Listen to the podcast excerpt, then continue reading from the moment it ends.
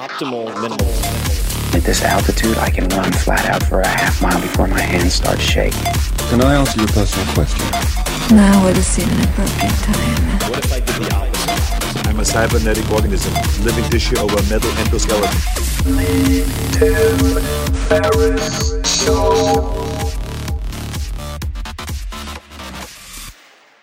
Hello, boys and girls. This is Tim Ferriss, and welcome to a very bucolic episode. I'm sitting outside with the birds and the bees, the flowers and the trees of the Tim Ferriss Show, where it is my job to interview world class performers or world class experts, people who are in the top of their fields.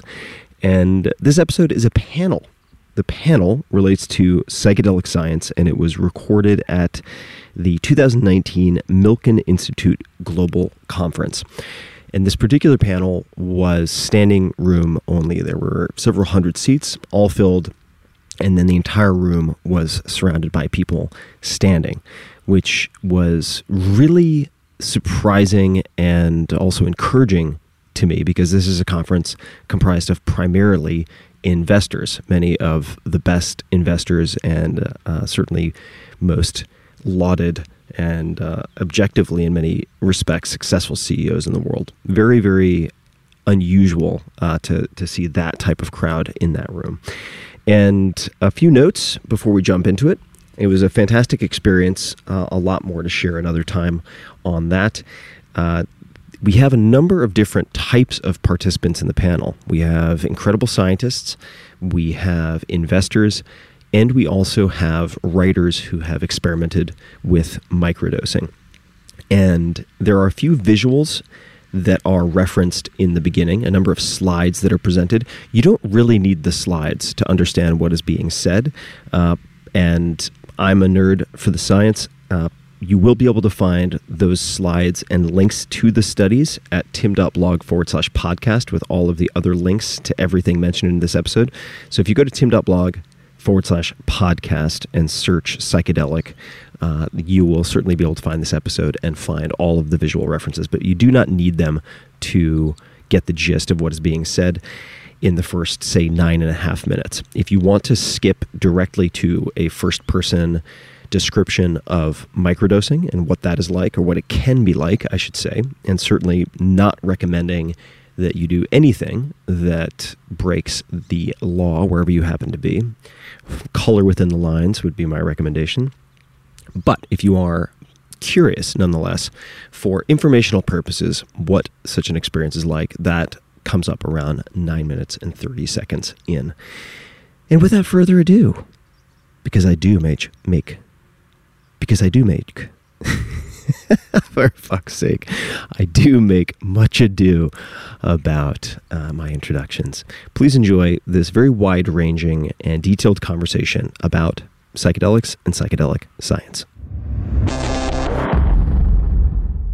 Thanks for coming, everyone. I'll keep my introductory remarks pretty short, but I'd like to begin with a show of hands. How many people here know someone who is depressed despite the fact that they take antidepressants? Anyone? All right. How many people have anyone in their lives affected by addiction, alcohol, opiate, or otherwise? All right, so the entire audience for both questions. Uh, lest we start on a complete downer, let me give an inspirational story. And it relates to Katharine McCormick, a name not many people know. I'd recommend that everyone look her up on Wikipedia. She was born in 1875 in Michigan. She was educated at MIT as an undergrad, where she lobbied the administration to change a requirement that women wear hats with feathers because they were a fire hazard in labs, she said. Very true. So they changed that. Uh, she also inherited a good portion of the international harvester fortune. And in 1953, she met a man named Gregory Pincus, who was developing an oral contraceptive. He had lost his funding because his backers didn't see any profit in sight.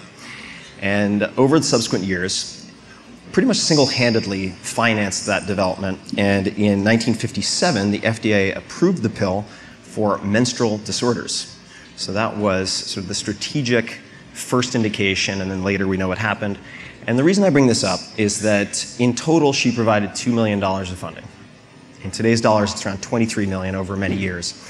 And it was an uncrowded bet through which she was able to completely bend the arc of history. And uh, I will give some disclosures now. So in 2015, I stopped all my early stage tech investing and redirected almost my entire focus to psychedelic science uh, for reasons that I think will become clear in this conversation and have been very involved with both Hopkins and Imperial, uh, which has been incredibly gratifying. So, with that, let me introduce our panelists. We have Christian Angermayer, founder of Apeiron Investment Group. We have Robin Carhart Harris, head of psychedelic research, Center of Psychedelic Research, Department of Brain Sciences, Imperial College London. Matthew Johnson, associate professor, Department of Psychiatry and Behavioral Sciences, Johns, uh, Johns Hopkins University School of Medicine, and Ayelet Waldman, author of A Really Good Day, subtitle How Microdosing Made a Mega Difference in My Mood, My Marriage, and My Life. So let's begin, Matt, with uh, some of your slides. If we can bring those up, and I'll let you take it from here. Sure, slide three. So, really important before we get into the meat of some of our other conversation is to let you know that we've been ahead as a field in terms of understanding, being very clear about the risks. There are downsides. So, you ask any Jedi Knight about the Force, they're going to tell you, in addition to knowing the good side, you need to be aware of the dark side and how to keep it at bay. Same thing with psychedelics. The so called bad trip is real, there are other risks as well. But we published a paper over a decade ago that has now essentially become the Bible of how to uh, conduct these studies. It's been used by institutional review boards at a growing number of universities. And I was at the FDA last week. They are using these guidelines to evaluate novel protocols.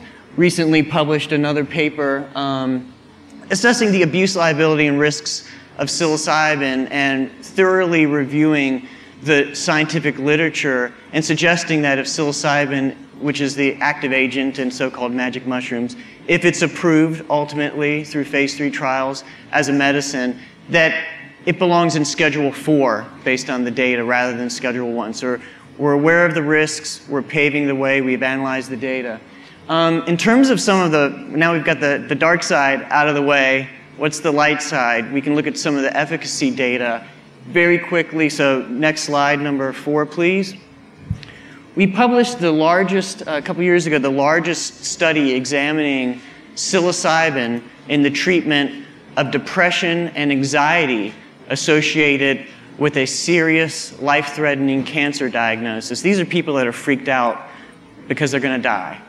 Um, and this is essentially like the addiction work is picking up on older threads of research largely done with LSD back in the 60s. You can, I'll tell you briefly about our, our results here on the right, looking at, our, at depression results on the left, and then anxiety um, results in the right panel. The leftmost uh, points on those figures under baseline that's, those are the high levels that people had when they came into the, into the trial. And trust me, this is a, a clinically severe level of depression and anxiety.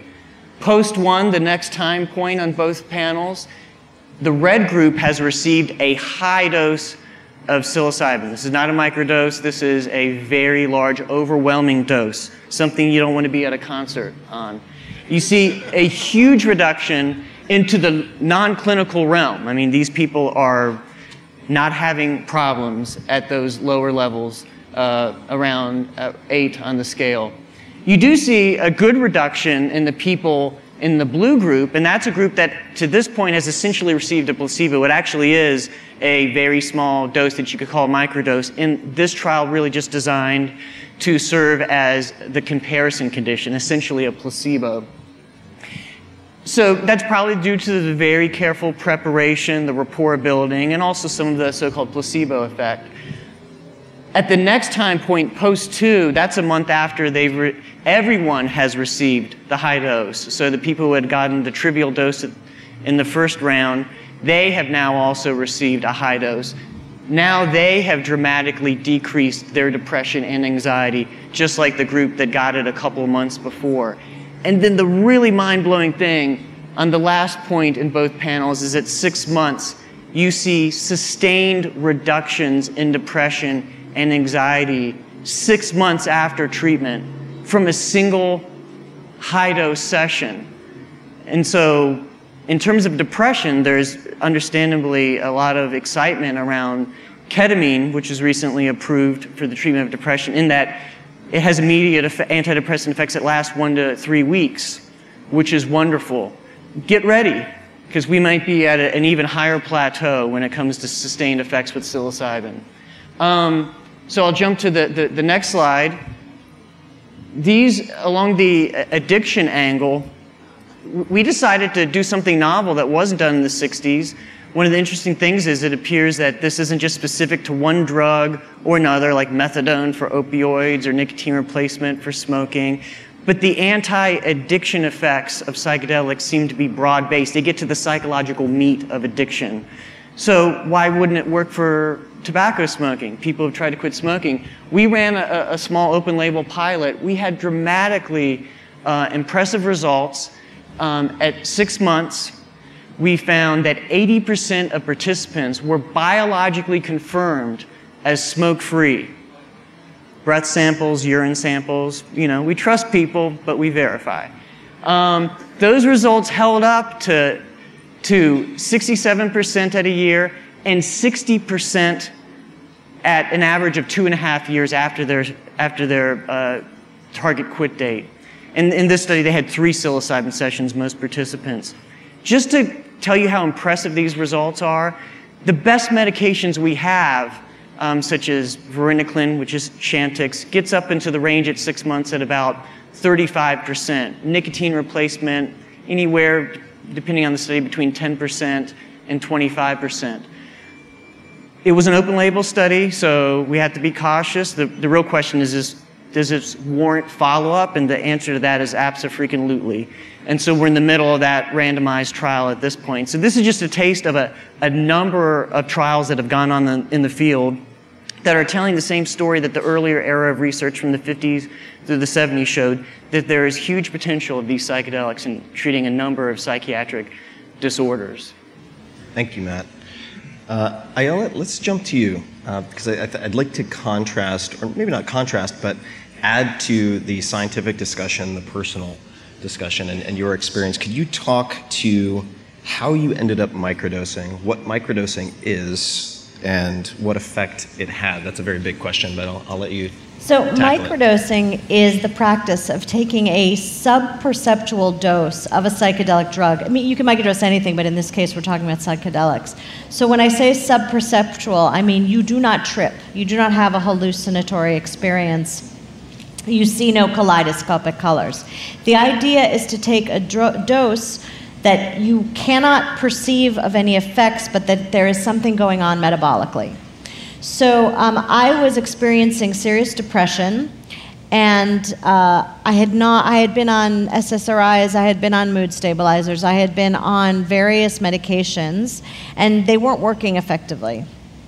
And so I decided to try microdosing. I had been a, a professor at UC Berkeley's law school and taught a seminar called The Legal and Social Implications of the War on Drugs, during the course of which I read the psilocybin research. I read the research that, you know, from the very, from the 1930s on through the present day research. Um, and um, I was, I you know, made sure that what I was doing was safe. I made sure that the drugs that I was taking were pure. That is the most important issue. When drugs um, are illegal, you have no guarantee that what you get when you buy from the illegal market is actually what you think you're getting. And I embarked on a 30 day experiment microdosing with LSD. So what I did was I took a one tenth of a dose. If you want to say have a hallucinatory experience at Burning Man, you're going to take somewhere between 100 and 200 micrograms. LSD is a very potent drug, so we're not talking milligrams, we're talking micrograms. I took 10 micrograms, and I took it every three days, and the effect was profound. So the first day, I had been in a suicidal, intractable, anhedonic depression for what seemed like forever, because when you're depressed, you have very little capacity to remember when you weren't depressed. And the first day I took the drug, I swallowed it early in the morning because LSD is activating and I didn't want it to interfere with my sleep. And nothing happened. So I thought, all right, well, this was a bust. And I got to work. And about, after about 40 minutes or so, I looked out my window and my dogwood tree was in bloom. And I had this thought oh, look, the dogwood is in bloom. It's so beautiful. Now, it wasn't like the petals were bursting into color and taking off butterflies in the sky, but I had been unable to appreciate beauty for months. And I saw it and I understood it was beautiful and it made me feel happy. And that was an experience that was really mind boggling. Over the course of the next period that I was taking LSD microdoses, it wasn't like every day was a really good day, but many days were really good days. And um, my set point of depression dramatically changed. Um, my productivity, I wasn't in it for mind enhancement, for productivity enhancement, but my productivity changed dramatically. The book that you can buy afterwards at the bookstore was the first draft of that was written in a month. Now, I've done that before in periods of hypomania, but I had never done that in a period of productive, calm flow. Um, so uh, I became convinced at the end of this experiment that this was a drug that had all the therapeutic benefits that are promised by SSRIs but I often say that if those antidepressant commercials showed a fat person lying in bed not having sex, that would be a more accurate assessment of their effects than a happy lady skipping through a field of flowers. And I was a happy lady skipping through a field of flowers. yeah. That's great. That, that image is messing up my segue. Uh, but thank you. The microgram milligram difference is very important, so please take close note of that. Uh, Robin, let's jump to you next because uh, I really want to get your perspective on plausible mechanisms, plausible explanations for how these compounds do what they do. Because it's not as though, at least in the way they're currently administered, in, in most cases, they're sitting in your system, saturating your system for, say, six months after the cessation of smoking. Uh, could you talk to, based on our current understanding, based on your current research, what is happening? And uh, maybe you could also touch on the, the entropic brain. Sure. Okay, so the first thing to say is that these compounds are working on the serotonin system, uh, an important um, brain chemical that modulates a range of different important uh, psychological functions. We know uh, mood especially, but also uh, cognition and states of consciousness. And it, it's a particular aspect of the serotonin system that psychedelics work on, a particular receptor subtype. It's called the serotonin 2A receptor. And we know from a, a, a broad range of different evidences that this receptor is involved in, um, you could um, uh, uh, summarize it as adaptability, flexibility, plasticity, um, there are a lot of these receptors in the cortex, an aspect of, of, of brain that humans have so much of. And um, so stimulating these 2A receptors uh, appears to, um, at a higher level, have an interesting effect on the um, regularity and the quality of brain activity. So we can characterize conscious states uh, in a way ana- analogous to um, to waves. Uh, when we record brain activity, it, it, it's very rhythmic. Um, and as our conscious states change, that rhythmicity changes as we fall asleep. Uh, or if we're knocked out with an anesthetic or we suffer some kind of brain injury, you'll see that um, brain activity um, starts to look like sort of slow rollers on, a, on an ocean. And um, related to that, the, the richness of conscious experience drops away. It's very predictable, very steady, there's not much going on. We know if we look at normal waking consciousness that the waves look very different. You know, they're much more rapid, there's, there's much more richness going on. What we've discovered with psychedelics is that that richness is enhanced further. And that was quite an interesting and novel discovery to our knowledge. Um, there hasn't been a state of consciousness found that shows that increase in the richness uh, or complexity of brain activity above the level of normal waking consciousness. That's a very mechanistic take on things. Um, uh, another way to, to look at this, that's a way of characterizing the acute experience. Another thing to emphasize, tying this in with the therapeutic work, is that the quality of the experience that people have under psychedelics appears to predict very reliably the therapeutic uh, outcomes.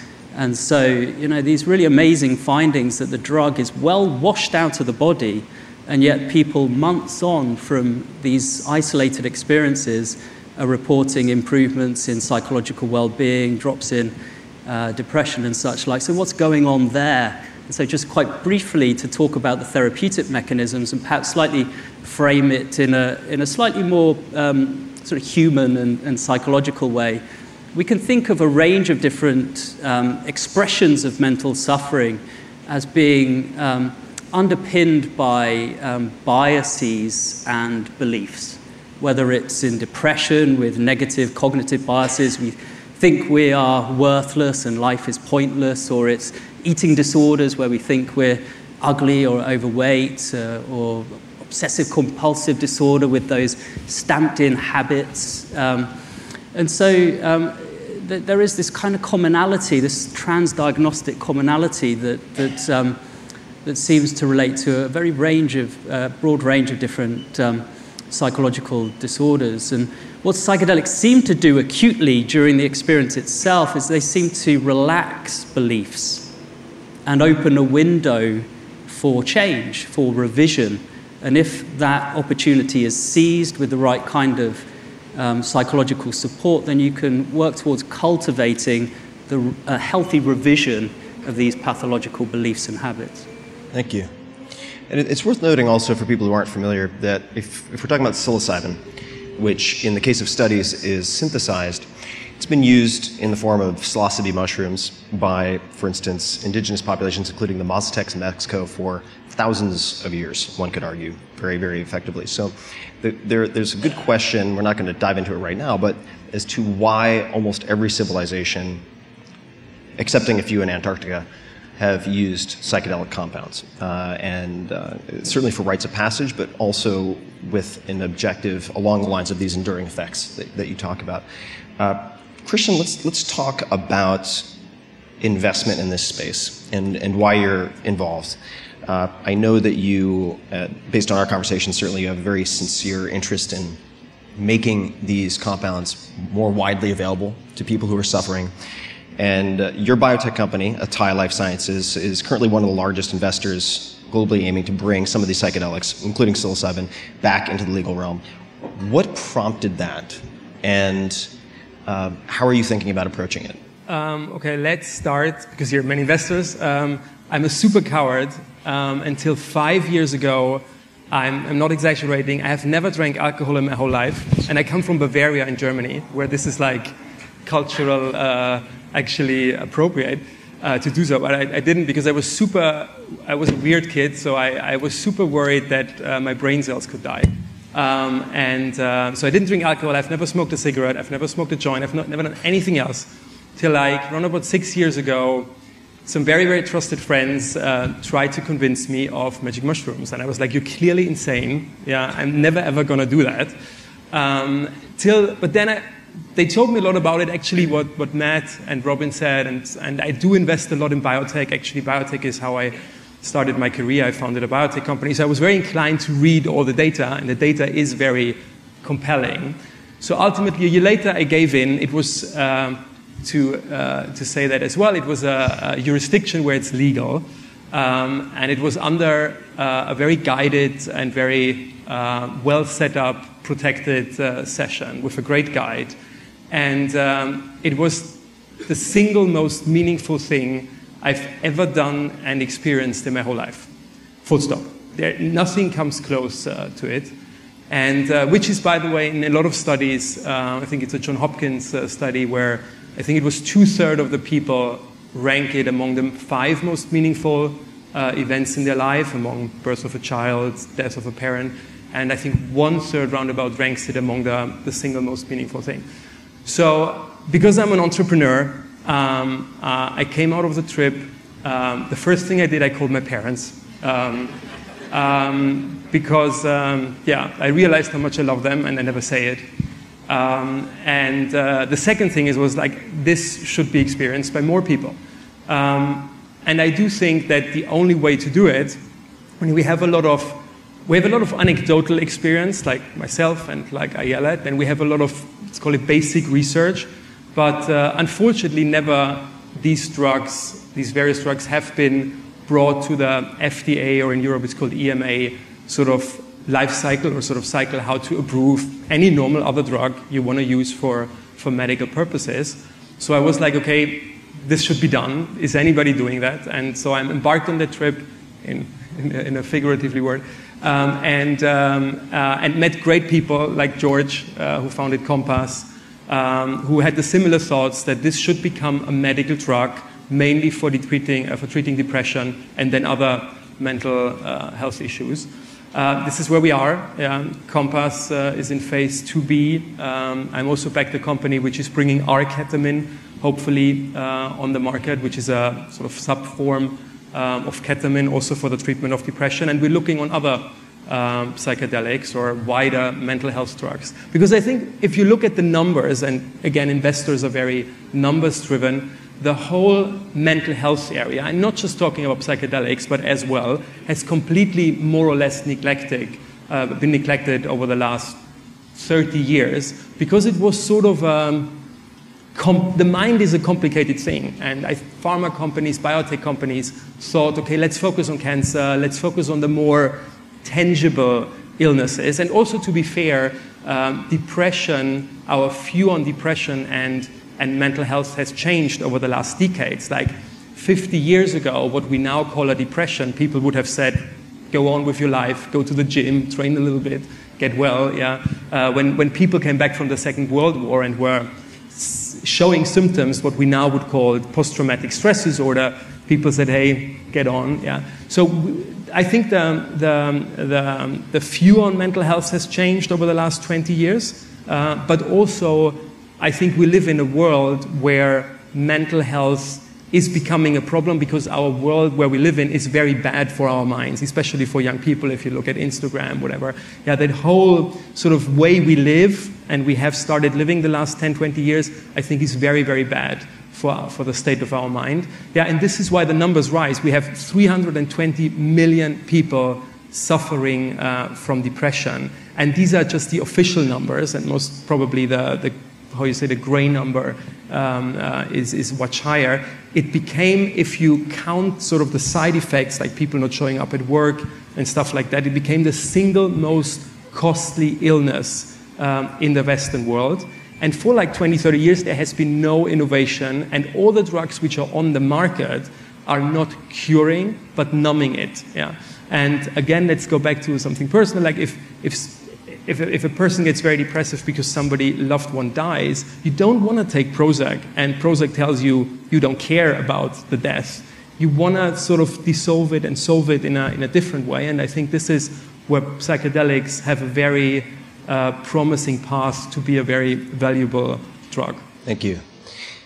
And uh, we're not going to probably talk about it very specifically today, but the efficacy of MDMA for post-traumatic stress disorder is, is worth looking into uh, and is, is really remarkable. Both MDMA and psilocybin now have uh, breakthrough therapy designation by the FDA, uh, which is remarkable.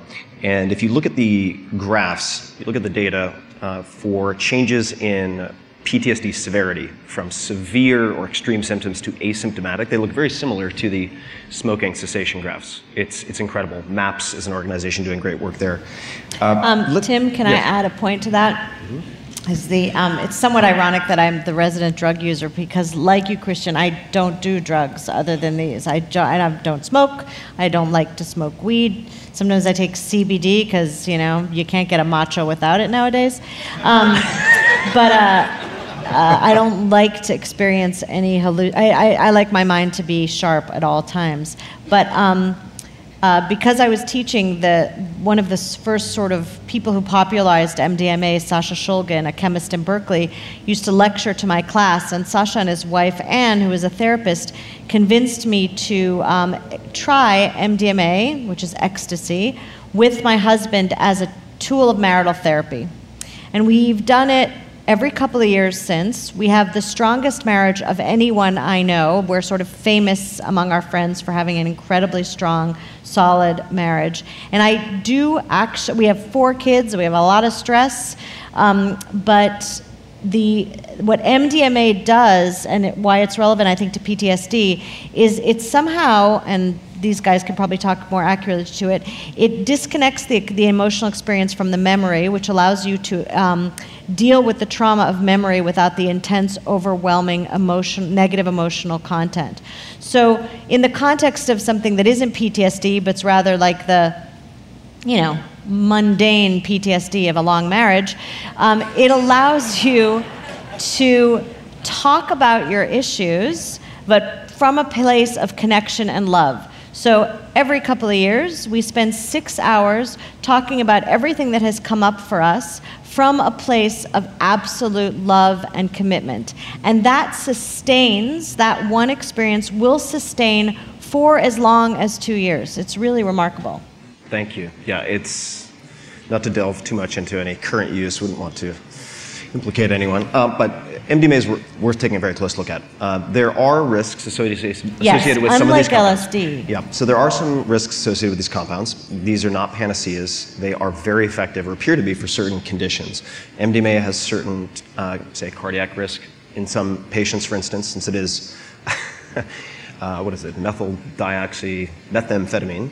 Uh, there's that. Uh, I might be getting the chemical name wrong. But uh, then you have risks with, say, certain other promising psychedelics, ibogaine for potentially opiate addiction, which I want to ask you about, uh, not specific to ibogaine.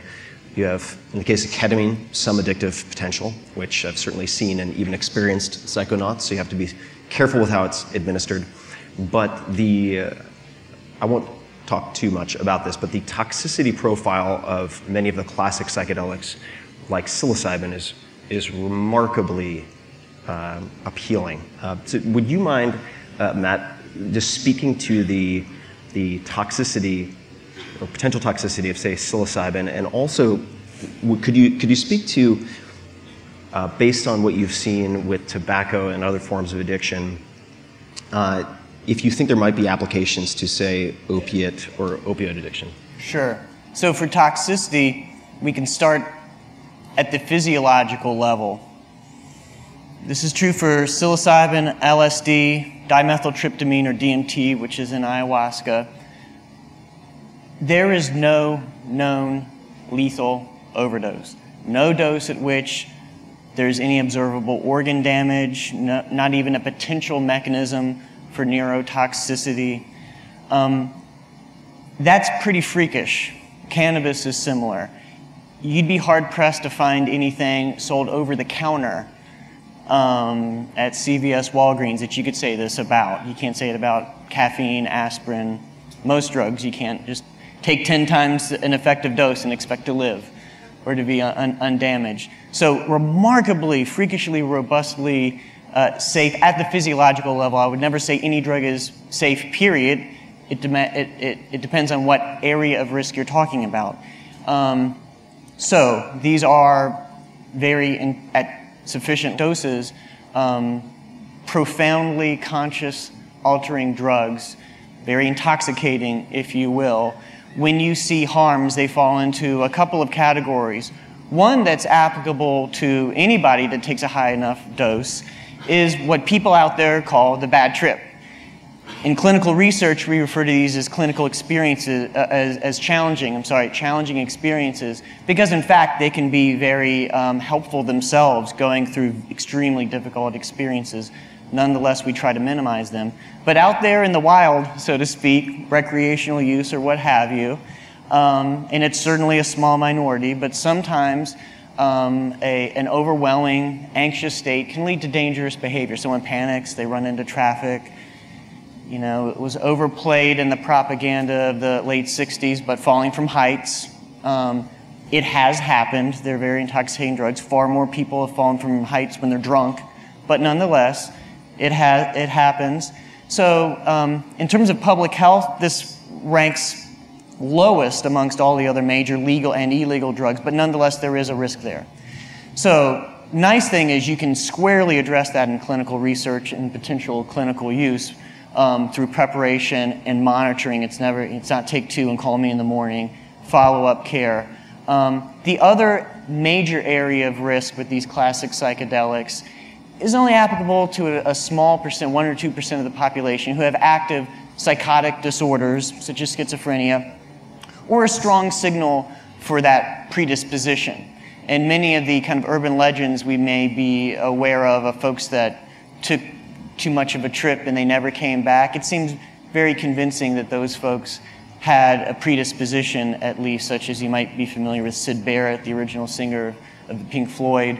Um, it, and in the earlier era of clinical research with LSD, with thousands and thousands of participants, the, the only people that had prolonged psychiatric reactions beyond the time course of the drug uh, were those individuals with that psychotic predisposition.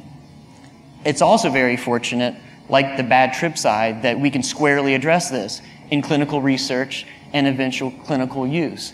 Um, there are extremely reliable psychiatric structured screenings that can identify that small percentage of the population that has this risk. And then it does modestly raise blood pressure. Um, so we can't uh, run people through the research who are at an extremely high level of cardiac risk. I mean, these are the same folks that might have a cardiac event if they go up several flights of stairs. Nonetheless, that's a real thing. Um, and uh, also in the area of risk, we, we've documented some systematic effects in increasing the chances of a headache within the day following use, typically not in the severe category, nothing that we would think would prevent people from um, using it uh, clinically.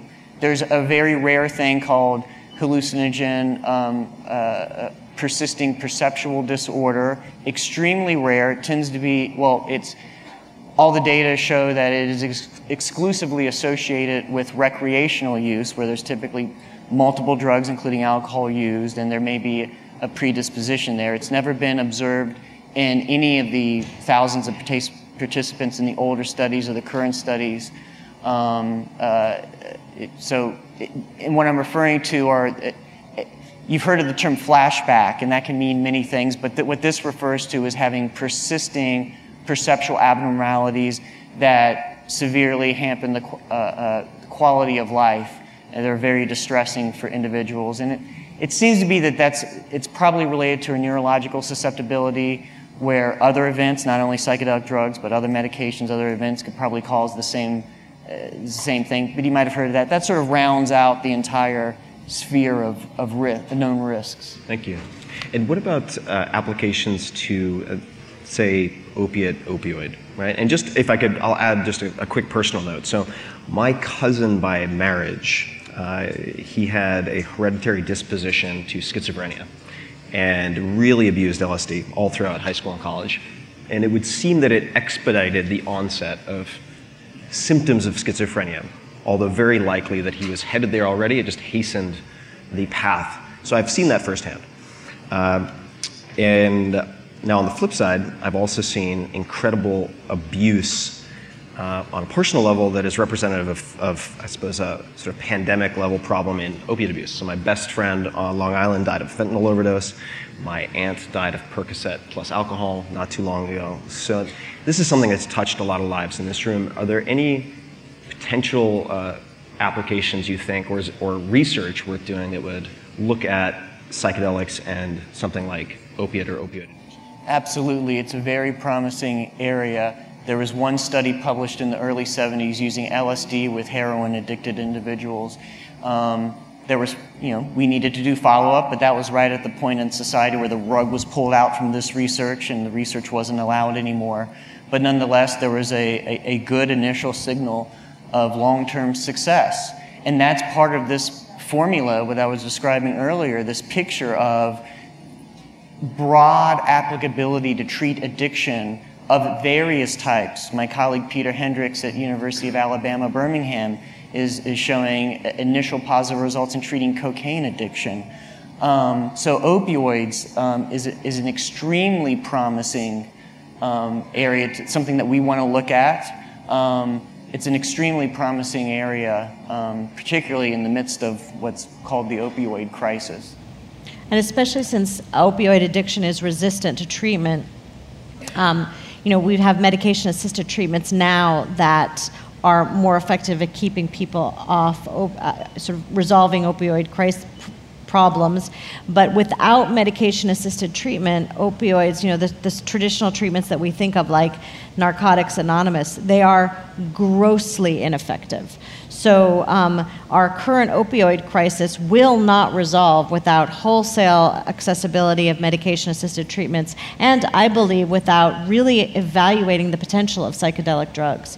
Um, which is why I actually hope that this crisis might enhance our receptivity to taking um, psychedelics down from Schedule One, which means that they're the most criminal drugs. There is no a Schedule drug mean drug, Schedule One drug means there's no medical use and it's the most illegal drug. Down to Schedule Four. So, what kind of what other drugs do you think of that we could analogize that are on Schedule Four? Oh, many of the benzodiazepines right. and the sleeping aids are in Schedule 4. Let me, let me jump to Robin for a second because I think that, that we, we, can, we can talk about perhaps the broad applicability and perhaps some current diagnostic problems that we may have in psychiatry. Uh, because if you look in the DSM, and we could talk to all sorts of people who have previously been uh, uh, sort of at the head of mental health, Tom Insel and others, uh, where you have these disorders, these psychiatric disorders, so-called disorders, that are very cleanly separate. Right? You have anorexia nervosa. Anorexia has the highest mortality rate of any psychiatric disorder. Then you have OCD. Then you have this. Then you have that. They're all very much siloed. Uh, could you speak to the explain what the default mode network is, if that's possible. Uh, just speak to that because part of what is um, fascinating to me personally is that if we kind of zoom out to 30,000 feet, as you mentioned earlier, you have this kind of you have conditions associated with hyperrigidity, and then you have conditions associated over here, OCD, anorexia, et cetera. These kind of compulsive behavioral or thought patterns, and then on the other side, you have this hyperfluidity, which can be problematic, like schizophrenia. Right? Could, but could you speak to um, maybe ex- explain for folks, if possible, the, the current thinking around the default mode network. Uh, sure, yeah. I mean, schizophrenia also, it, it, does have that kind of chaotic component to it, but it also has a rigidity to it as well, if you think of uh, fixed uh, delusions.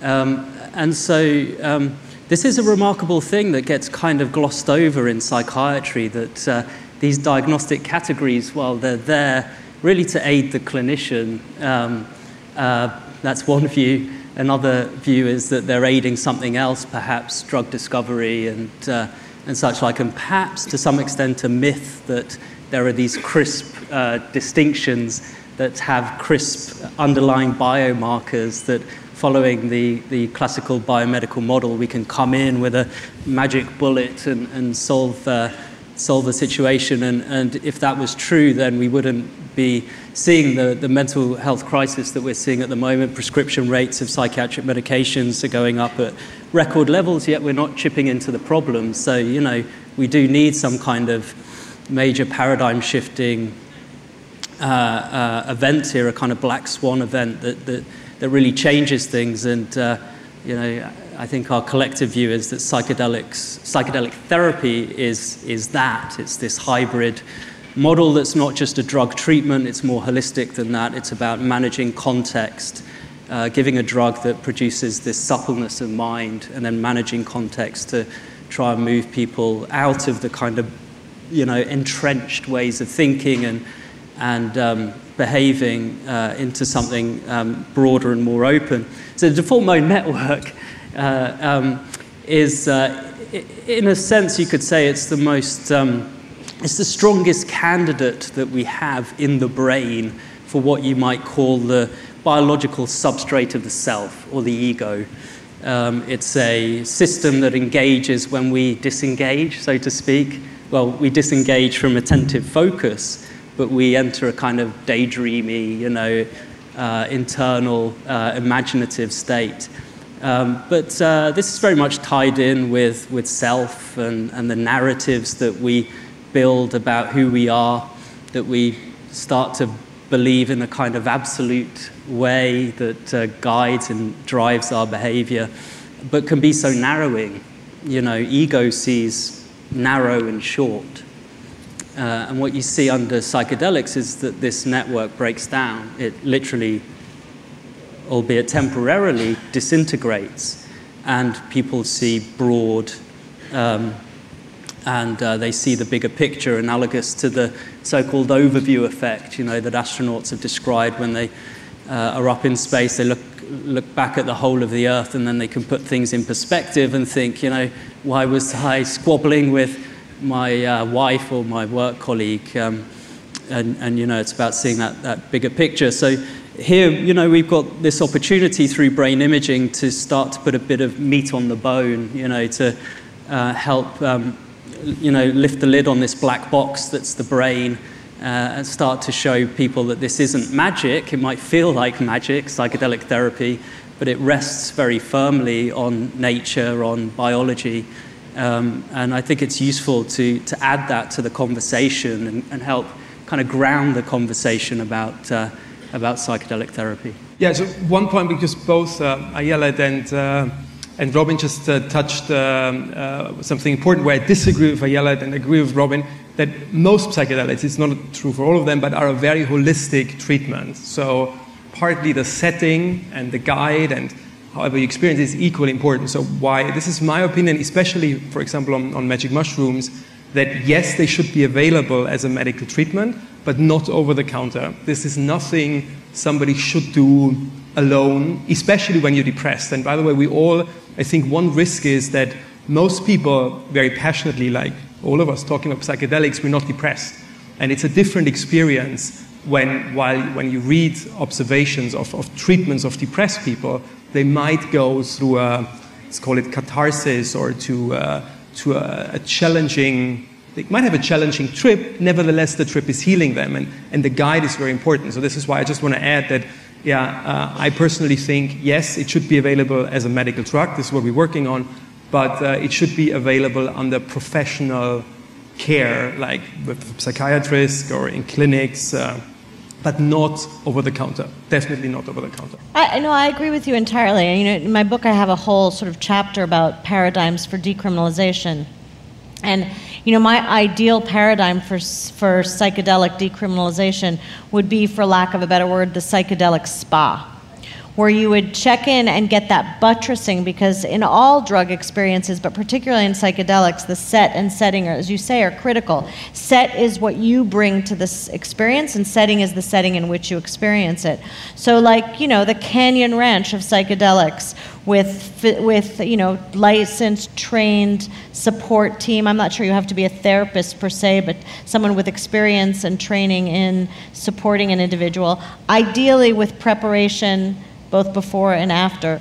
Which is not to say that I think all people um, require that, but that is, that is much more likely to engender a positive response. An interesting number is the Netherlands. It is legal. You can access psilocybin, magic mushrooms, in the Netherlands legally in coffee shops.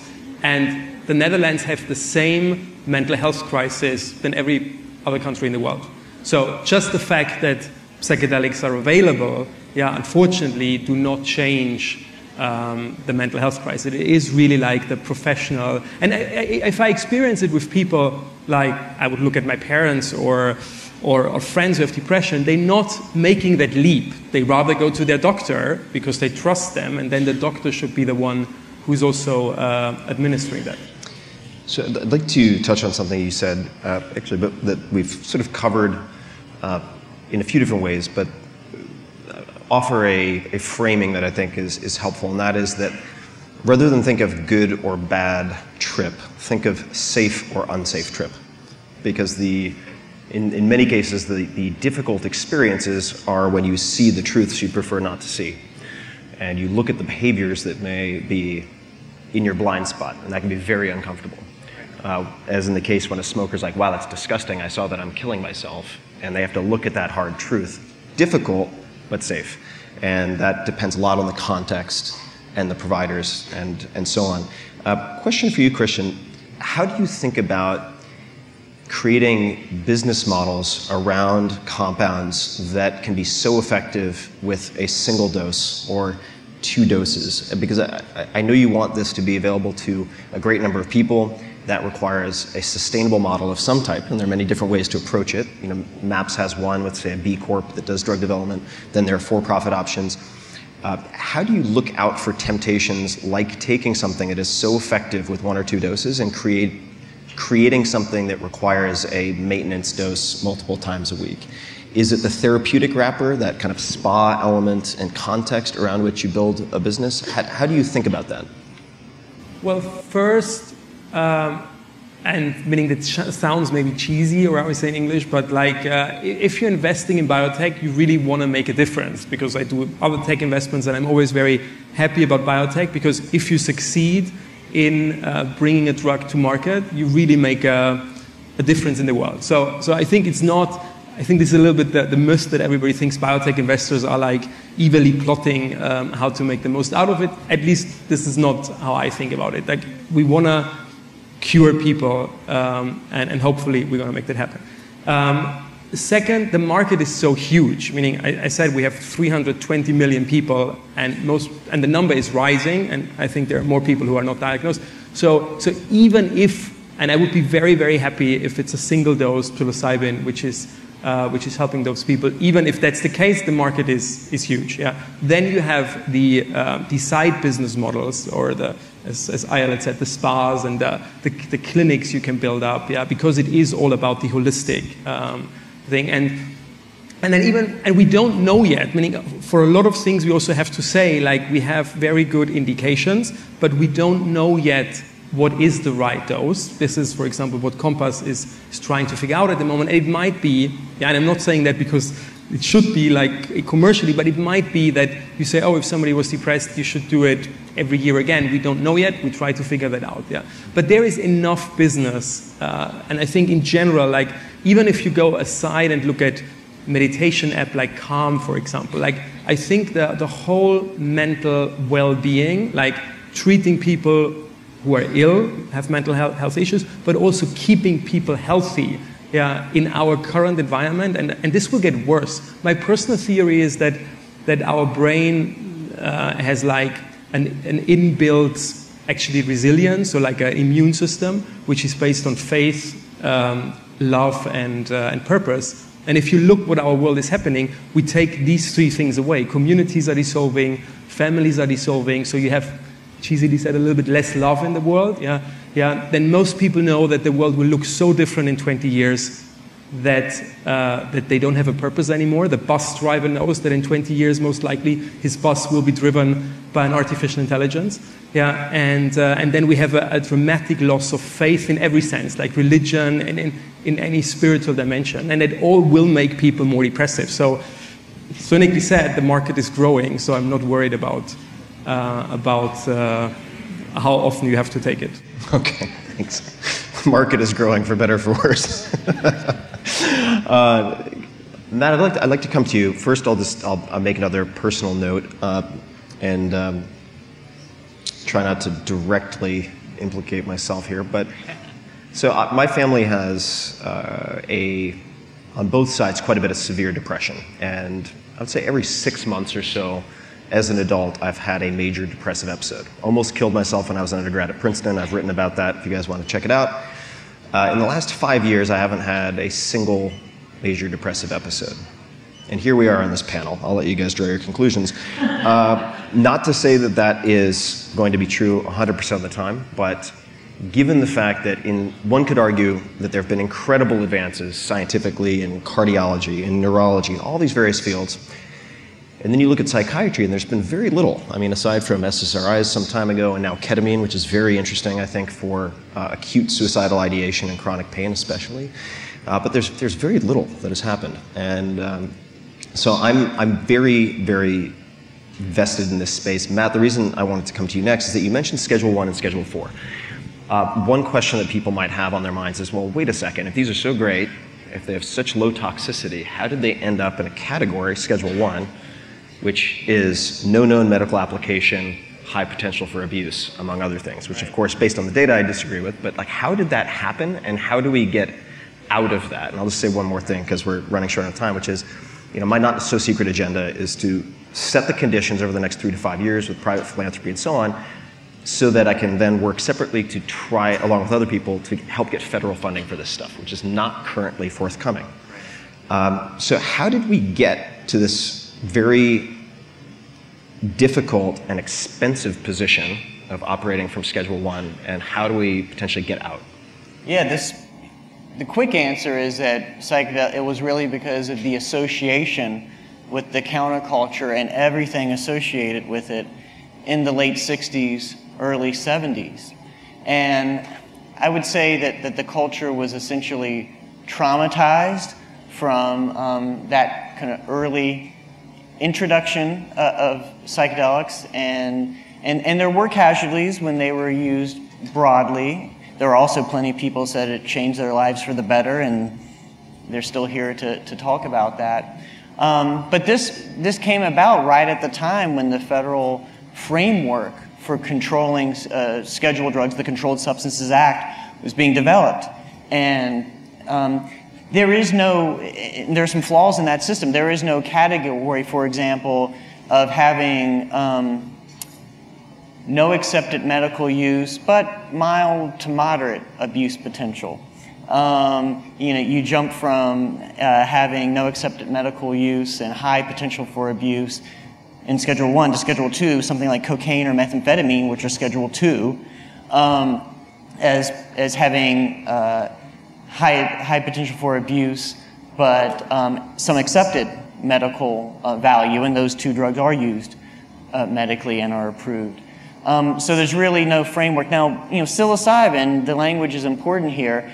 It, we squarely know at every level of science the, the effects in the mesolimbic brain structures involving dopamine, the epidemiology, reliable animal models of reward. We know that these aren't drugs of addiction, solidly.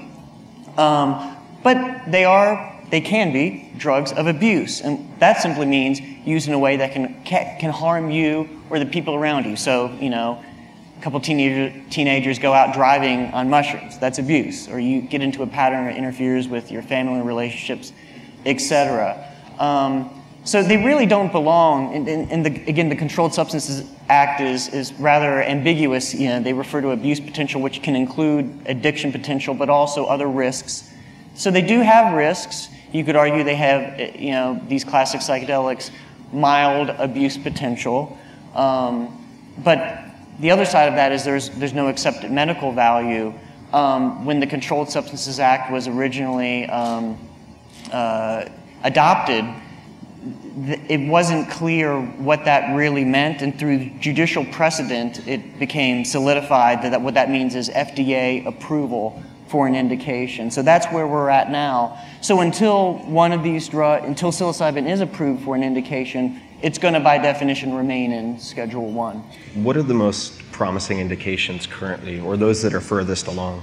Based on the data, um, the most promising indication would be depression and anxiety, you could call it psychiatric distress, associated with a life threatening cancer diagnosis. That's what the most modern, uh, most uh, advanced research with psilocybin as a therapeutic uh, has been focused on. There's three randomized studies in that category. And then, secondary to that, sort of as a class, are um, psilocybin in the treatment of, of uh, smoking cessation as a smoking cessation medication. I showed you some data. Treatment of alcoholism. Uh, a colleague, Mike Bogenschutz at NYU, has done some great work with that. And, and then Robin's published work on depression outside of cancer. So all of those, those three things have been, uh, those are published results with open label, non randomized pilot studies. So they all look very promising, but they haven't um, gone the published data hasn't reached that level of you know, large randomized trials yet. All of these disorders are associated with being stuck in a narrowed mental and behavioral repertoire. And as Robin suggested, I think that's why we're seeing efficacy with these nominally different disorders. Psychedelics have a way to blast one out of that narrowed mental repertoire. Thank you. Uh, Ayelet, where would you hope, what would you hope this, uh, this field that is, broadly speaking, psychedelics, to look like a few years from now? Do you have anywhere you'd like to see it? Well, you know, um, because I, I went, I was a lawyer and I, I was a criminal law professor, and so I think through this criminal justice lens. And I remember a period where decriminalization of marijuana seemed incomprehensible. When we first started working, um, and I was working with the Drug Policy Alliance on state initiatives to decriminalize marijuana, it seemed um, remotely possible that in some very liberal states you might have a medical model, and absolutely impossible that you would ever have a recreational model. And I don't know about you guys, but I've been to these pot clubs which are like Apple stores, and the bud tenders are, you know, showing you weed that in my lifetime as a teenager in New Jersey I never saw anything approaching. So there is a kind of there there the shift is possible. I think we could see a medicalized model specifically for psilocybin. The reason that this research is happening in psilocybin and not LSD is because of the sort of fear associated with LSD, but they operate, wouldn't you say, Matt, almost identically in the brain? So I think we will see over the course of the next decade, sh- and maybe even less, uh, a shift to a medical approach, maybe, maybe changing the schedule or maybe on a statewide basis having this as we did with marijuana. Marijuana is still Schedule One federally; it's still a crime federally, but we have different models state by state. Um, and uh, I think that we are a long way from a decriminalization model for other for drugs generally. But I do think psychedelics, because of the research that these gentlemen are doing, does have great potential for medical applicability. And I actually think what can drive that more effectively than anything else are the individuals in this room and others like this, which is why I'm speaking to you, and I imagine that's why Tim is here as well, and maybe the rest of the panel, because what we need is a model of investment and corporate pressure to change laws. I mean, that's the way it works in America. When there is a wave of, uh, of capitalist interest, it's a lot easier for laws to change. So we are up on time. Closing comments, real quickly. Check out the research. This, these are not panaceas, but they are the most exciting thing that I've been focused on for the last several years. It's worth looking at. You have a chance, if you're interested in being on the playing field, at having a Katharine McCormick level of impact. It's a big deal. Uh, so please take a look. Check out everybody on the panel. And uh, I, uh, Ayelet and I will be doing book signing over there. There are a couple of chapters in Tools of Titans on the psychedelic stuff as well. And uh, thank you all for coming. And ladies, lady and gentlemen, thank you, thank you for coming. Hey guys, this is Tim again. Just a few more things before you take off. Number one, this is Five Bullet Friday.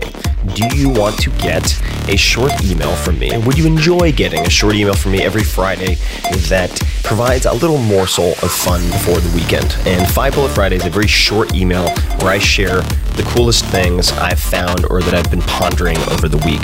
That could include favorite new albums that I've discovered, it could include gizmos and gadgets and all sorts of weird shit that I've somehow dug up in the uh, the world of the esoteric as I do.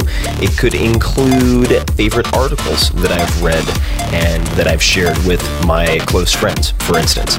And it's very short. It's just a little tiny bite of goodness before you head off for the weekend. So if you want to receive that, check it out. Just go to 4hourworkweek.com. That's 4hourworkweek.com, all spelled out, and just drop in your email, and you will get the very next one.